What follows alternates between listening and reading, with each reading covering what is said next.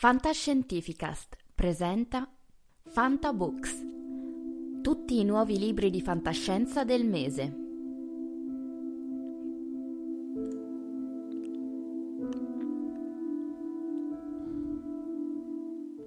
Bentrovati su Fantascientifica, sono Marco Fava, H. Marcus Broadbean e questa è la consueta rubrica di Fantabooks dove vi racconterò per filo e per segno tutti i nuovi libri di fantascienza usciti nello scorso mese di marzo in libreria e anche negli shop online per quello che riguarda gli ebook.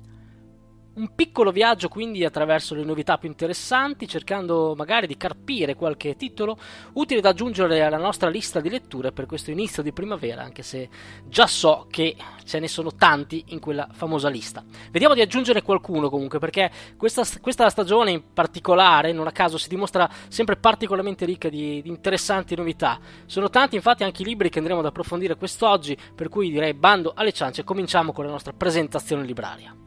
I primi tre libri che voglio proporvi sono in realtà molto diversi da loro, ma hanno un comune denominatore, cioè lo stile young adult de, de, de, di queste opere. Si parte con l'ultima uscita di Casa Fenucci che si intitola I figli dell'Eden di Joey Graceffa, anche se non ho idea di come si pronuncia esattamente il suo cognome, e che parla in realtà in questo caso di una distopia dove il rigido controllo della popolazione ha vietato la nascita di un secondo figlio. La nostra protagonista però del romanzo, Rowan, è invece proprio una secondogenita tenuta nascosta eh, in tutti i suoi 16 anni di vita senza avere la possibilità di contatti con altre persone né frequentare la scuola e tutto ciò che un adolescente è solito fare. Visto che per vivere in questa società è necessario avere un microchip impiantato negli occhi che contraddistingue e controlla soprattutto ogni abitante di Eden, la città appunto. Roman però è ovviamente un adolescente inquieta e piena di curiosità e dopo la sua prima fuga in cui conoscerà finalmente gente nuova, luoghi per la città per lei totalmente sconosciuti, inizierà appunto questa avventura braccata come fuggiasca che però scatenerà come solito nuovi eventi che porteranno a un cambiamento non solo in lei ma probabilmente anche per l'intero volto di Eden e del mondo in cui vive Rowan. Il secondo libro, Young Adult, è invece un vero e proprio caso editoriale questa volta perché ha ottenuto subito un enorme successo di pubblico in giro per il mondo immediatamente dopo la sua uscita. Si tratta di U4, U4, Coridwen, che è il nome anche della protagonista, scritto da Yves Grevet, probabilmente con origini tipicamente bretoni, britanni, bretoni dell'Alta Francia perché insomma diciamo che è molto permeato il libro di tutta questa zona, di questa storia anche mi- mitologica e mistica di questa zona. Una storia comunque post-apocalittica dove un virus letale ha letteralmente sterminato tutta la popolazione adulta del pianeta lasciando solamente i ragazzini da 15 a 18 anni in balia di un mondo però ovviamente senza più molte regole da seguire senza nessuno che controlla. La trama iniziale, diciamo, non è particolarmente innovativa, abbiamo già visto diverse storie iniziare ad evolversi in mondi di questo genere, soprattutto dedicati a un pubblico più teenager, eppure durante il racconto si scopriranno appunto nuovi elementi, anche contaminazione di altri generi letterari, tra cui un po' di fantasy, un po' di misticismo appunto derivante dalle antiche popolazioni de- de- della zona e qualche altro motivo di interesse oltre che fantascientifico per la, per la storia stessa, diciamo che c'è, anche se lo stile è un tipico diario della, di questa ragazza, quindi insomma deve piacere propriamente il genere. Il terzo libro, infine, sempre comunque molto young adult, in questo caso si intitola Un amore oltre le stelle, edito dalla Newton Compton. E anche in questo caso una storia che già il titolo stesso lo, lo, da cui si può vincere già dal titolo, perché è, è un fanta in realtà, dove la protagonista, Cara, dovrà niente meno che ospitare sotto il suo stesso tetto, e forse non solo, un alieno Ovviamente tutto, in tutto e per tutto simile agli esseri umani, quindi come tipica di queste storie, anche perché se deve nascere una storia d'amore dovranno essere molto simili. Unica grande differenza però è l'approccio emotivo e caratteriale che rende questi alieni particolarmente schivi a qualunque contatto e a qualunque forma di piacere. Nascerà quindi una nuova storia d'amore intergalattica Direi proprio di sì, dico subito, non, non è uno spoiler, è un, insomma, un, classico romance in cui nascerà questa storia tra mille difficoltà, mille ostacoli da superare, chissà che non finirà bene tra le due razze. Altro trittico, ma di ben altro genere, è quello proposto da Mondadori, che il mese scorso con la sua collana di Urania ci ha proposto ben tre nuove uscite. Si è partiti da Purgatorio di Mike Resnick, finalista del premio Nebula, con una storia che ci racconta un mondo lontano abitato da una popolazione intelligente, evolutasi però dai rettili al posto che dai mammiferi, anche se ancora fermi all'età della pietra. Facile quindi per gli esseri umani colonizzatori essere accolti come semidei, eh, così come facile però poi sconfinare, rendendo schiavo il popolo meno avanzato, in questo caso appunto questi rettiliani. Come la storia ci insegna però anche gli dei hanno i loro punti deboli e in questa storia ne avremo un ottimo esempio. Altro classico della fantascienza è invece la seconda proposta di Urania in marzo, è Orion di Ben Bova, ma forse quello che più ci ha attirato, che più ha attirato la nostra attenzione, proprio a proposito di grandi classici, è quel Mondi senza fine che raccoglie i migliori racconti di science fiction e science fantasy in questo primo volume, in una serie di tre, appunto, assolutamente da non perdere nella loro uscita in edicola, da tenere e conservare a futura memoria. Morning Star di Pierce Brown è invece il terzo volume di una trilogia che ha davvero spopolato a furor di pubblico proprio, tanto che in America è già uscito il primo volume di un'altra trilogia sempre di Pierce Brown che sarà il sequel di questa. La saga di Red Rising torna quindi nel suo capitolo finale che sono certo non deluderà i tanti fan che hanno seguito le gesta di Darrow in questo mondo così particolare, devo dire anche molto ben costruito, con uno stile tutto suo che eh, farà apprezzare questa, questa, opera anche non propriamente solo a quegli amanti young adult, eh, visto che il tema anche questa volta è un giovane ragazzo che dovrà conquistare il suo mondo e risolvere determinati problemi. State ascoltando Fantascientificast probabilmente il miglior podcast di fantascienza e cronache dalla galassia del quadrante alfa. www.fantascientificast.it Email redazione chiocciolafantascientificast.it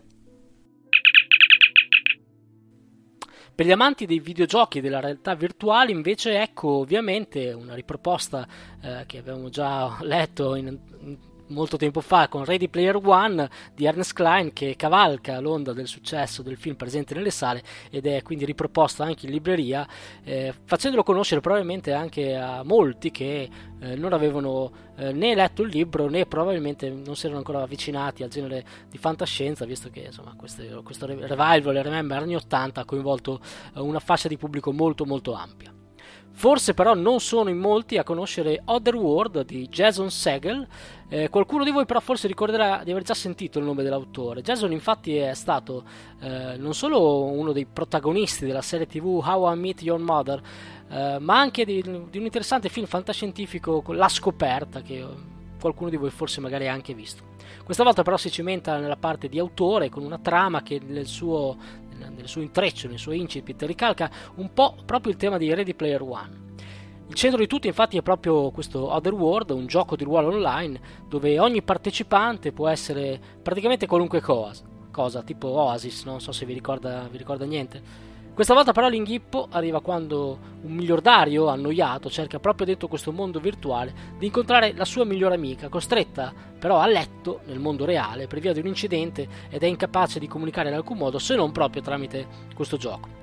La partita più votata questa volta quindi non sarà un semplice gioco ma sarà ritrovare questa amica all'interno di un mondo in cui tutto può davvero succedere. Ricca e varia come sempre è anche la proposta di Delos Digital che nello scorso mese ci ha regalato diversi temi molto interessanti. Dall'Odissea di Timoteo di Alberto Grandi che ci racconta una storia tra il mito classico e la fantascienza, una rilettura dei viaggi di Ulisse che trasforma però i ciclopi in enormi robot e le sirene in temibili alieni venuti dallo spazio per sedurre gli uomini. Walter John Williams, invece, con il suo Argonautica, ci porta a spasso per la guerra di secessione americana, in quella che però è più un'Ucronia, dove gli stati confederati sono in possesso di un'invincibile nave super corazzata, con cui la ciurma protagonista non solo ha la meglio sugli attacchi yankee, ma si appresta anche a cercare un misterioso tesoro custodito da un'altrettanto misteriosa e bella ereditiera con degli strani poteri. Exo di Dario de Judicibus è invece un romanzo breve che ci racconta di quella che potrebbe essere davvero l'ultima battaglia per la sopravvivenza del genere umano. Gli Exo, una razza aliena che si è dimostrata subito ben poco amichevole attaccando e distruggendo tutte le colonne esterne degli esseri umani, ora costretti però a difendersi da questa incredibile invasione. Arriva invece da Future Fiction un nuovo libro di Clelia Farris che si intitola La consistenza delle idee Chirurgia creativa, Nemico segreto, Un giorno da ricordare e Rebecca sono solo alcuni dei titoli dei sette racconti brevi raccolti per la prima volta in un'unica opera davvero da non perdere. È invece una sorta di ritorno alla fantascienza quello di Armano Cavazzoni, che con il suo La galassia dei dementi ci propone un futuro dai confini incerti, in un paesaggio che assomiglia al Far West, ma che invece è la pianura padana, a volte nebbiosa e a volte assolata, tra l'Emilia e la Romagna. Siamo però in un mondo futuro oltre l'anno 6000, dove gli alieni hanno incredibilmente devastato la Terra lasciando solo rovina, costringendo quindi gli esseri umani rimasti a vivere nel sottosuolo insieme ad una tecnologia però molto avanzata che gestisce tutto, lasciando quindi gli uomini all'ozio e all'obesità. Cavazzoni però propone il tutto ovviamente con una prosa ironica e surreale dove, malgrado tutto, ci possa apparire strano e inquietante, lo sentiamo anche vagamente familiare. Infine, ultimo, ma non ultimo, si direbbe due piccole perle, soprattutto per gli amanti del grande Philip K. Dick.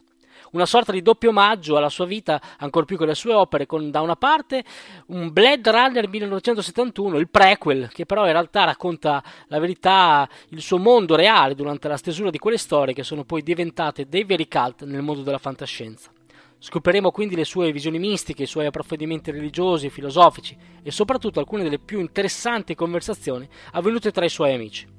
A raccontarci tutto questo infatti è proprio Leslie Busby, in arte Tessa B. Dick, ovvero quinta e ultima moglie dello scrittore. Divine invasioni, invece, è la proposta di Fanucci sullo stesso autore. Proposta come una vera e propria guida definitiva, non poteva che avere come autore Lauren Sutin, ovvero uno dei massimi esperti di chiane del pianeta.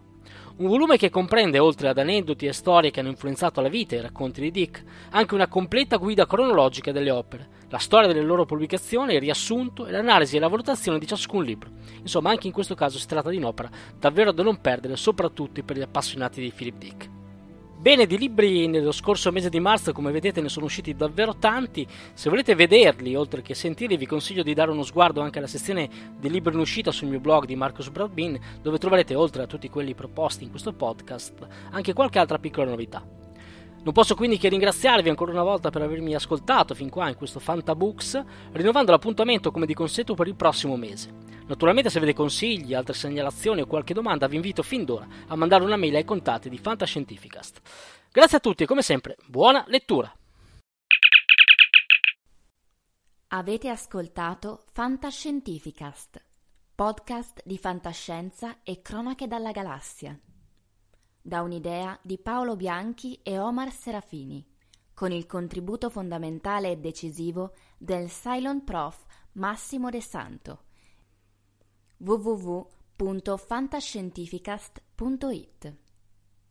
Email redazione chiocciola fantascientificast.it Tutte le puntate sono disponibili sul nostro sito, su Apple iTunes e su Podbean all'indirizzo podcast.fantascientificast.it. Potete seguirci e interagire su Facebook alla pagina Fantascientificast e su Twitter sul profilo chiocciola Fantascicast. Se volete potete lasciarci una valutazione a 5 stelle su Apple iTunes e sostenerci con Patreon tramite l'apposito bottone sul nostro sito oppure visitando la nostra pagina Patreon www.patreon.com slash fantascientificast. Nessun byte e nessun tribolo sono stati maltrattati durante la produzione di questo podcast. L'equipaggio di Fantascientificast vi augura lunga vita e prosperità e vi dà appuntamento alla prossima puntata lungo la rotta di Kessel.